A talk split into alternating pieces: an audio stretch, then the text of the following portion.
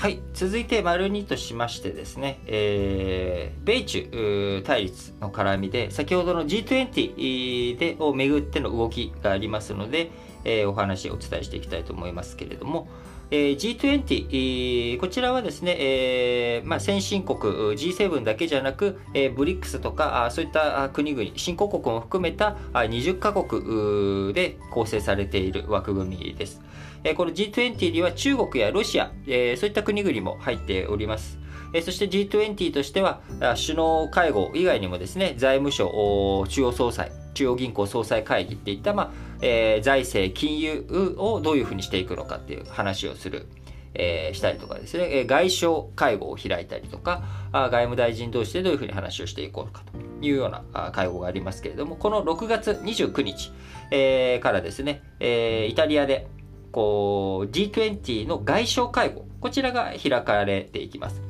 え、この外相会合で、え、今回、中国は外相を派遣せず、えー、派遣しないということに、えー、現地入りをせずですね、オンラインで参加するということになりました。あその結果ですね、えー、米国と中国の外相会談、えー、こちらが開かれないということになったわけですけれども、えー、バイデン政権としてはですね、えーまあ、日本とか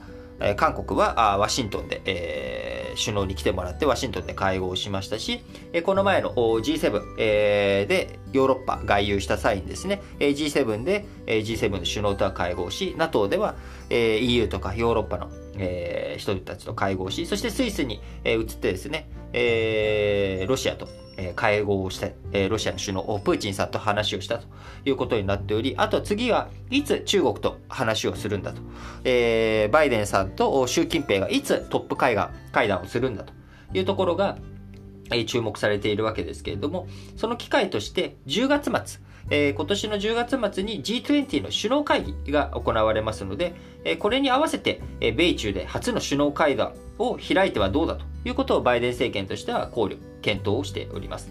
えー、今回、えー、G20 の外相会談で、えー、米中外相会談が実現すれば、その地ならしというふうに、えー、目されていましたが、こちら、えーまあ、新型コロナとかね、そういったことを理由に、まあ、オンラインで参加するということで、えー、中国、まあ、今回、てて自分たちの手番としては、まあ、ちょっと逃げたというかですね、一回休みみたいな、え、対応をしたということになります。え、一方で、中国の習近平国家主席とロシアのプーチン大統領が28日、昨日ですね、オンラインで、協議をして、7月に締結20年を迎える全人友好協力条約の延長に正式合意をしました。中ロの緊密な関係、協力関係をですね、前面に押し出していき、G、20、G7 とかね、米欧の包囲網を、まあ、中ロとして、まあ、一体化して協力し合おうという体制を今、えー、築きつつあるということになります。えー、先ほど G20 の外相会合について、えー、中国、現地入りしないという話をしましたけれども、ロシアのラブロフ外相も現地入りをしないということになりました。え中国、中国はね、えー、まあ、連日年来お伝えしている通り、貿易だけじゃなく人権問題、そして中国の一帯一路拡大路線、え、覇権主義的な行動、え、南シナ海や尖閣諸島、台湾海峡をめぐる、え中国との対立、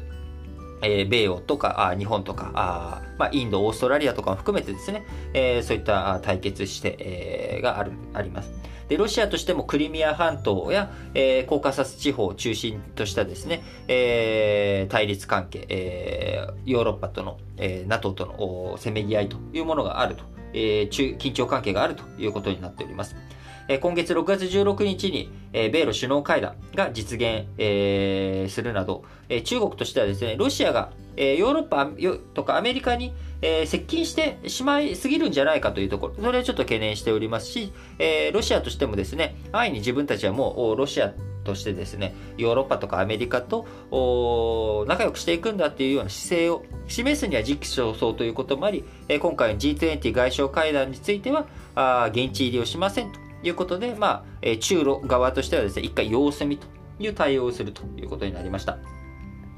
えー、アメリカとしてもですね、対中圧力今後強めていくっていう姿勢の中、あ習近平、えー、指導部としてはですね、7月1日に、えー、中国共産党創立100周年という節目も迎えます。えー、そのタイミングで、えー、特に今、あのー、中国としては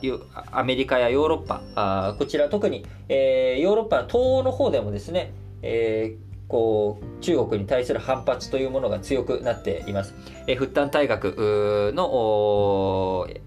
キャンパスの誘致とかをね、えー、拒否入りたいというような地元の動きが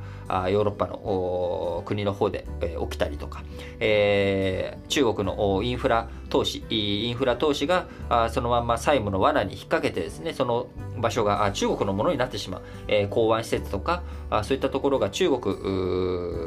の権益化してしまうことに対しての反発とかですね、懸念、こういったものを